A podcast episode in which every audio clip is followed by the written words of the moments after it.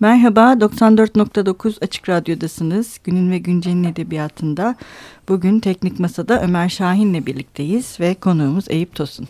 Hoş geldin Eyüp. Teşekkür ederim, sağ ol. Eyüp Tosun 1987'de Mamak'ta doğdu. Mamak Nibolu Lisesi ve Selçuk Üniversitesi Türk Dili ve Edebiyatı bölümünü bitirdi. Matbuatla tanıştığı günden itibaren dergi çıkarma girişimlerinde bulunuyor. İki dergi çıkardı. Hali hazırda bizim de oldukça yakından takip ettiğimiz öyküleme yayını hazırlayan ekipten Rampalı Çarşı'da başladığı editörlük işine devam ediyor. Öykü ve yazıları Öykülem, Mavi Yeşil, Habis, Somplaka, Notos, Sarnıç ve Artistik Bellek'te yayınlandı. İstanbul'da yaşıyor ve Eyüp Tosun'un ilk kitabı Kör Islık geçtiğimiz günlerde yayınlandı. Kendisiyle de bu ilk kitabını hikaye hikaye mi diyeyim, öykü mü diyeyim yoksa tartışmaya hiç girmeyeyim mi? yani öykü evet, diyelim. Öykü diyelim. Ee, kitaba e, kitabıyla e, bugün bizimle birlikte e, olacak. On hikayeden oluşuyor. Kitap aslında e, kitabın başlığındaki kör ıslık gibi kitapta bütünlüğü sağlayan bir ıslık.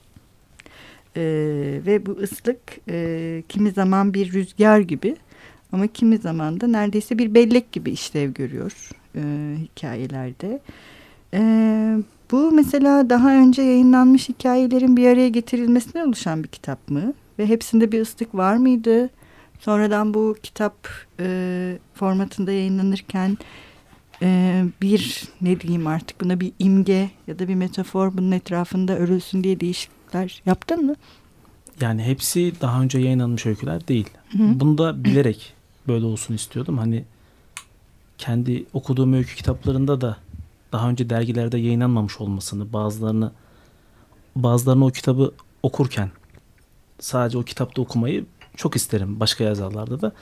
Hani kendimde de bunu yapmayı istedim açıkçası. E, çünkü iyi bir dergi okuru olduğumu düşünüyorum. Başka iyi bir dergi okuru da sadece dergilerde zaten okuduğuyla karşılaşmasın, yenileriyle de karşılaşsın diye bazı öyküleri yazmamdan çok uzun zaman geçmesine rağmen ne hani kendi çıkardığım dergide ne de başka bir dergide yayınlamadım. Islık evet. meselesine gelince de o e, kitaptaki hiçbir şeyin hiçbir şeyi öyküsünde e, hı hı. bir böyle şeyde kalmıştım yani. Kafamda gezinen hikayeyi aslında anlatıyordum ama böyle bir destek lazımdı. Karakterler koydum çıktı. Yani hı hı. bir şeyler denedim sürekli bir şeyler denedim. Çok yani iki yılımı falan aldı böyle çok başka şeyler denedim. En sonunda böyle bir ıslık evet. koymayı düşündüm. Islığı kişi, kişiselleştirerek o imdadıma yetişti. Sonradan da bilmiyorum oradan hareketlemine aslında diğer ıslıklar çok bilinçli yaptığım bir şey değil. ama birbirleriyle bağlantılandılar. Evet. Belki o yüzden bir kör ıslık. Yani o başka sebepleri var ama tabii ki biraz da o dayanaktan beni kurtardığı için.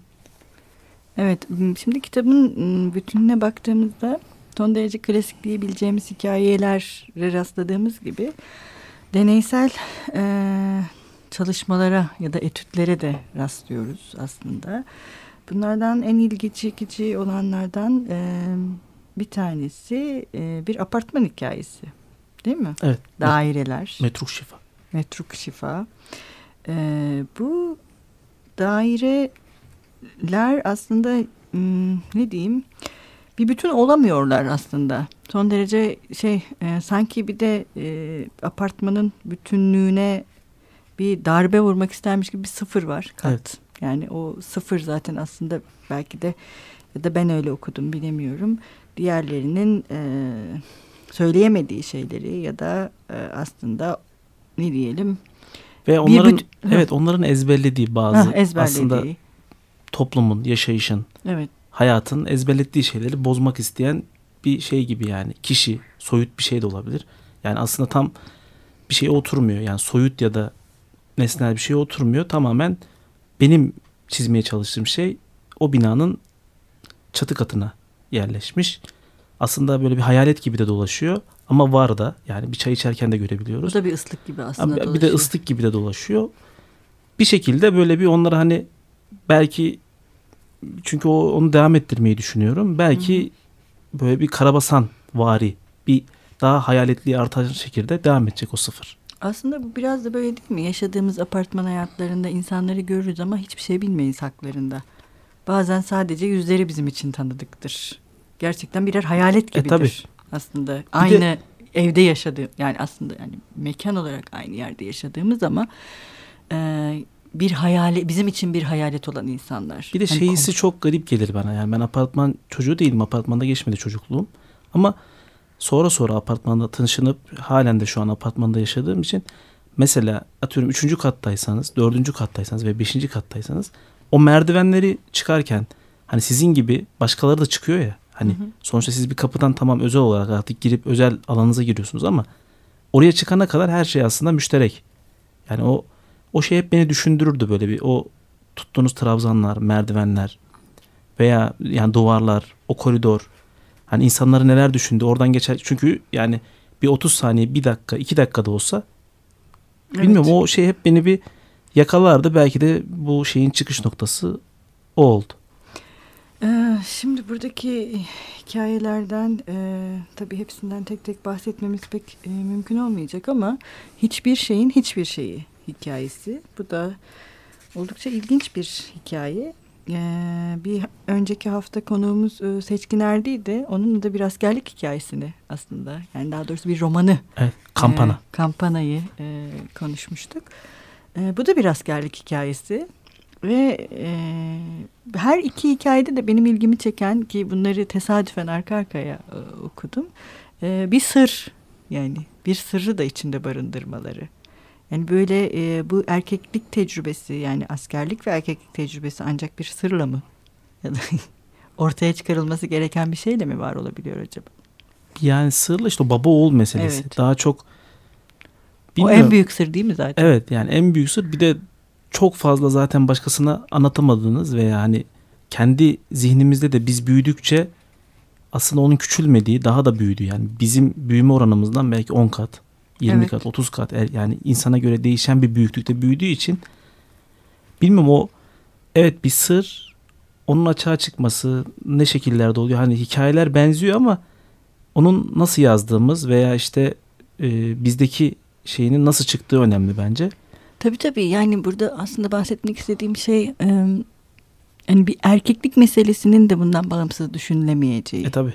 Yani ve bunun e, bununla da bir baş etme şekli olduğu aslında. Kesinlikle. Yani bir askerlik e, yani kendinle ve bu hani e, tırnak içinde erkeklikle baş e, etmek. Tabii yani zaten hani şeyde e, biz de bir eril yani erkek olarak aslında bir eril şiddetin mağduruyuz. Evet. Yani o, o pencereden bakıyorum. Benim hani hı hı. oradaki savaşım nasıl şu an hani en büyük sorunlarımızdan biri kadının bu eril dille bitmeyen savaşı. Çünkü o eril dil bitmiyor aslında. Kadınların evet. halledemeyeceği bir şey değil ama karşı taraf sıkıntılı. Yani burada da aslında bir erkek çocuğun, erkeğin büyürken kendi kendine bir şeyleri hallediyor ama karşı taraf düzelmiyor. Yani o eril şiddet, baba figürü evet. bazılarımıza göre e, şiddetini artırarak devam ediyor. Ne kadar o sussa da artık o yaşlansa da o hastalansa da bazı fotoğraflar, bazı görüntüler, bazı şeyler bizim zihnimizden gitmiyor açıkçası.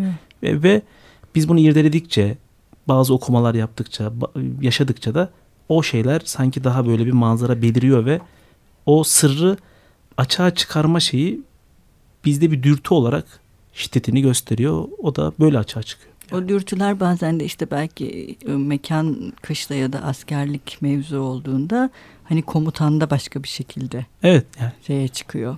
Nedeni daha somutlaşmış bir şekilde. Kesinlikle orada. E burada da mesela kandırılmış yani bayağı kandırılmış. Onun suçunu üstlenmek zorunda kalmış. Evet. Ee, yani başka bir mirasın devralınması herhalde e, ortaya çıkıyor. Şimdi bir ara verelim. Ne çalalım? Yani kitapla biten kitabın son cümlesi alıntı Neşet Ertaş Yalan Dünya.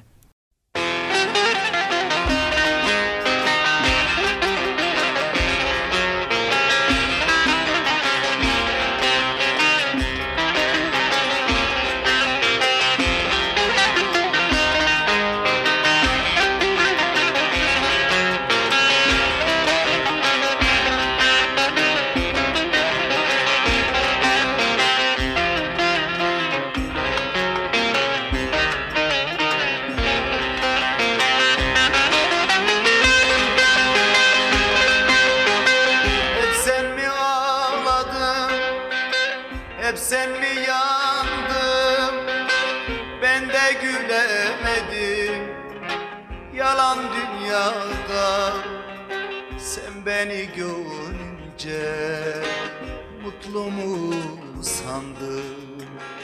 Ömrümü boş yere Çalan dünyada Ah yalan dünyada Yalan dünyada Yalandan yüzüme Gülen dünyada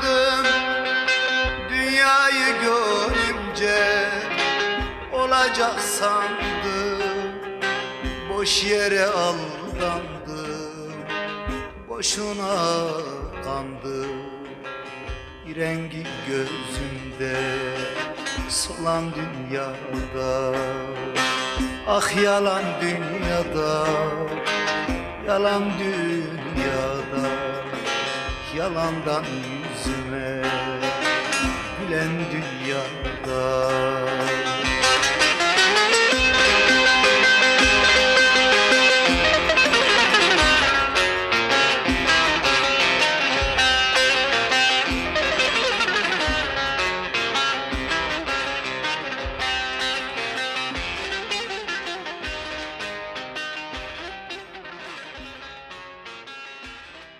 Merhaba, 94.9 Açık Radyo'dasınız. Günün ve Güncel'in edebiyatında bugün konuğumuz Eyüp Tosun ve kendisiyle ilk hikaye, yani öykü kitabı Kör Islığı konuşuyoruz. Ee, bu e, ilk bölümde kitaba hakim bir metafor olan ıslık meselesi üzerinde e, durduk. Bir, e, bir de askerlik ve bir asker hikayesi anlatma meselesinden bahsettik.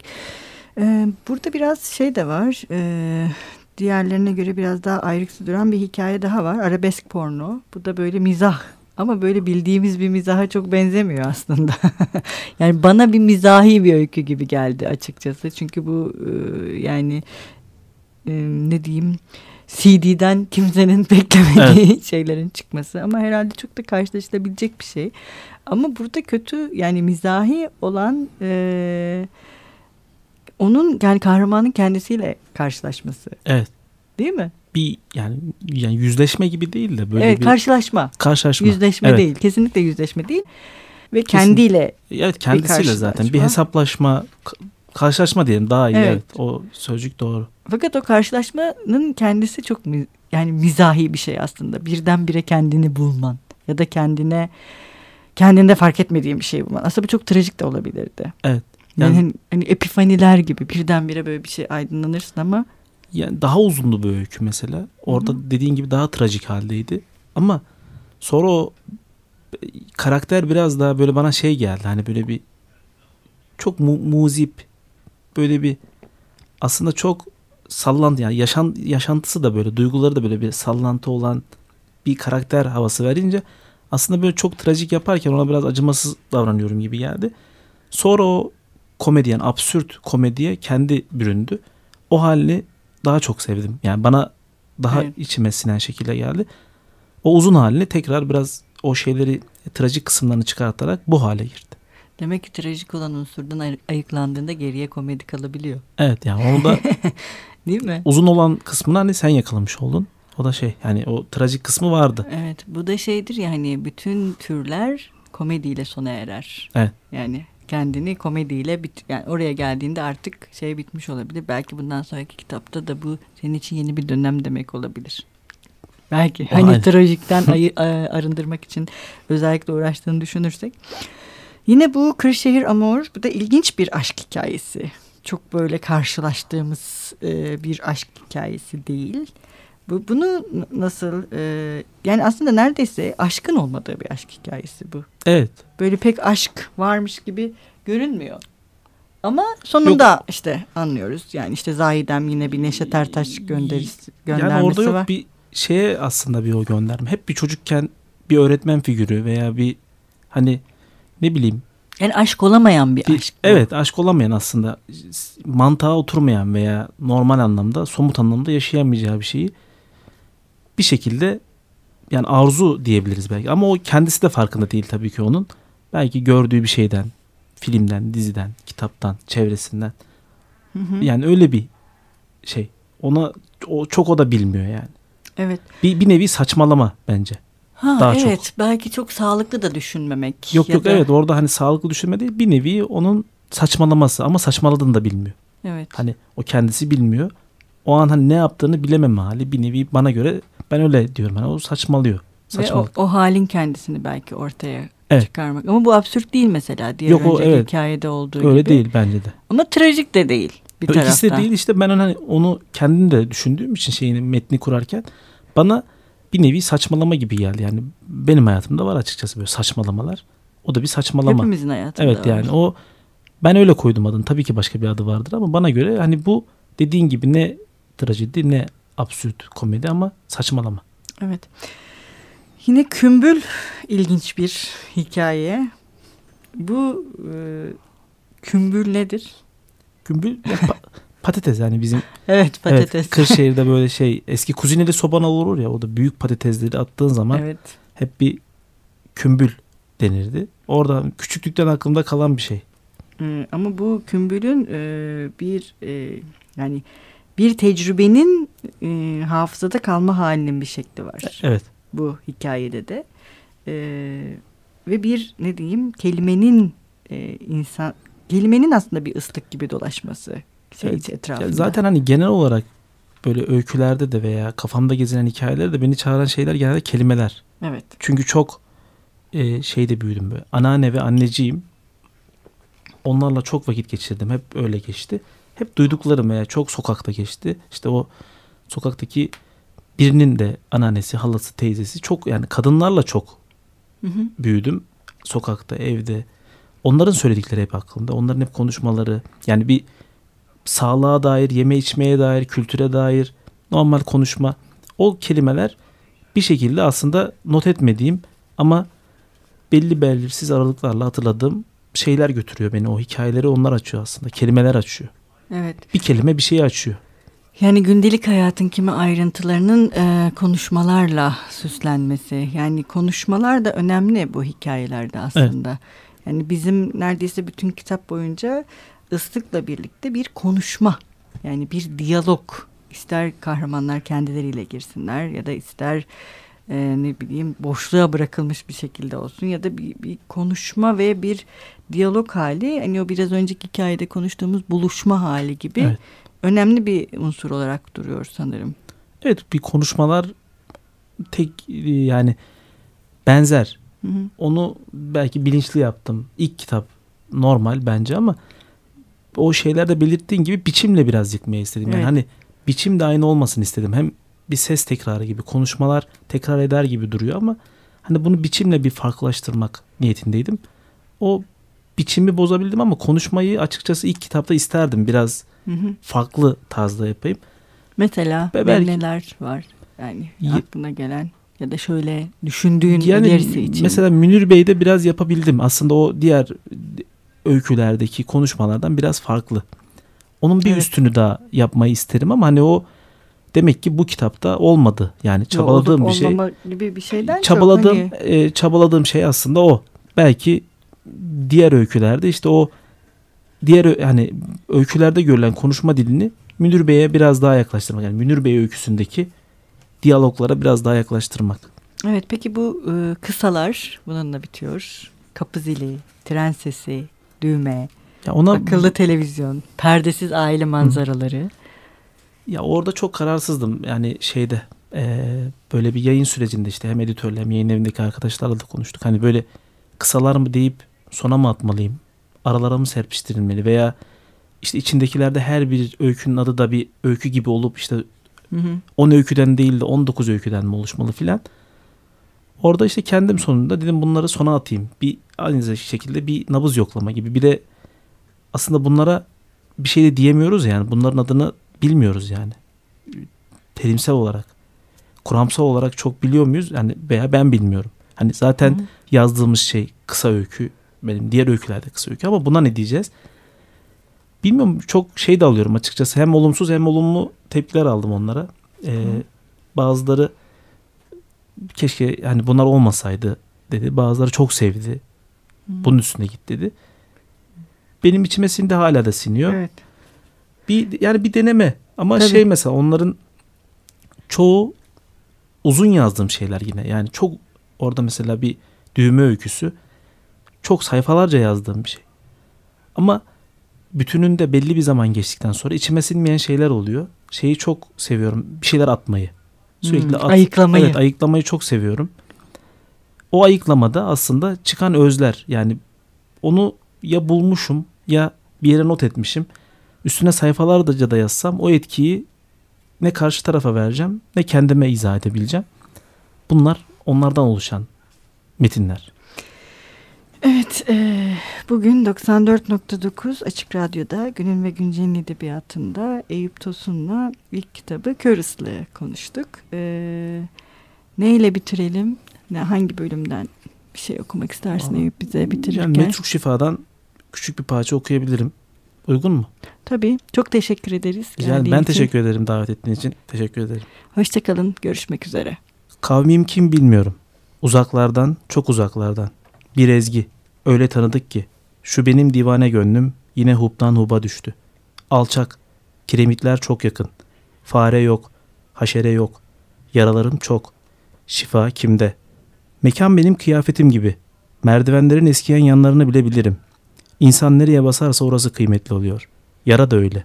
Nerene gelirse orası kıymetli. Şifa, metruk dil, yabancılık, kesik bir dil türetti modern hayat. Dilimiz yaraymışçasına eksiltili sözcükler. Islıklar körleşti. Hatırlamak namümkün. Hepinizin öksürüşünü bile biliyorum. Ses dalgalarınız ciğerinizi ele veriyor. Beton sevmeyin, mezarda bile. Çünkü yılan ve haşere için engel yok. Korkmayın. Ölüm herkese eşit, sabır yok kimsede.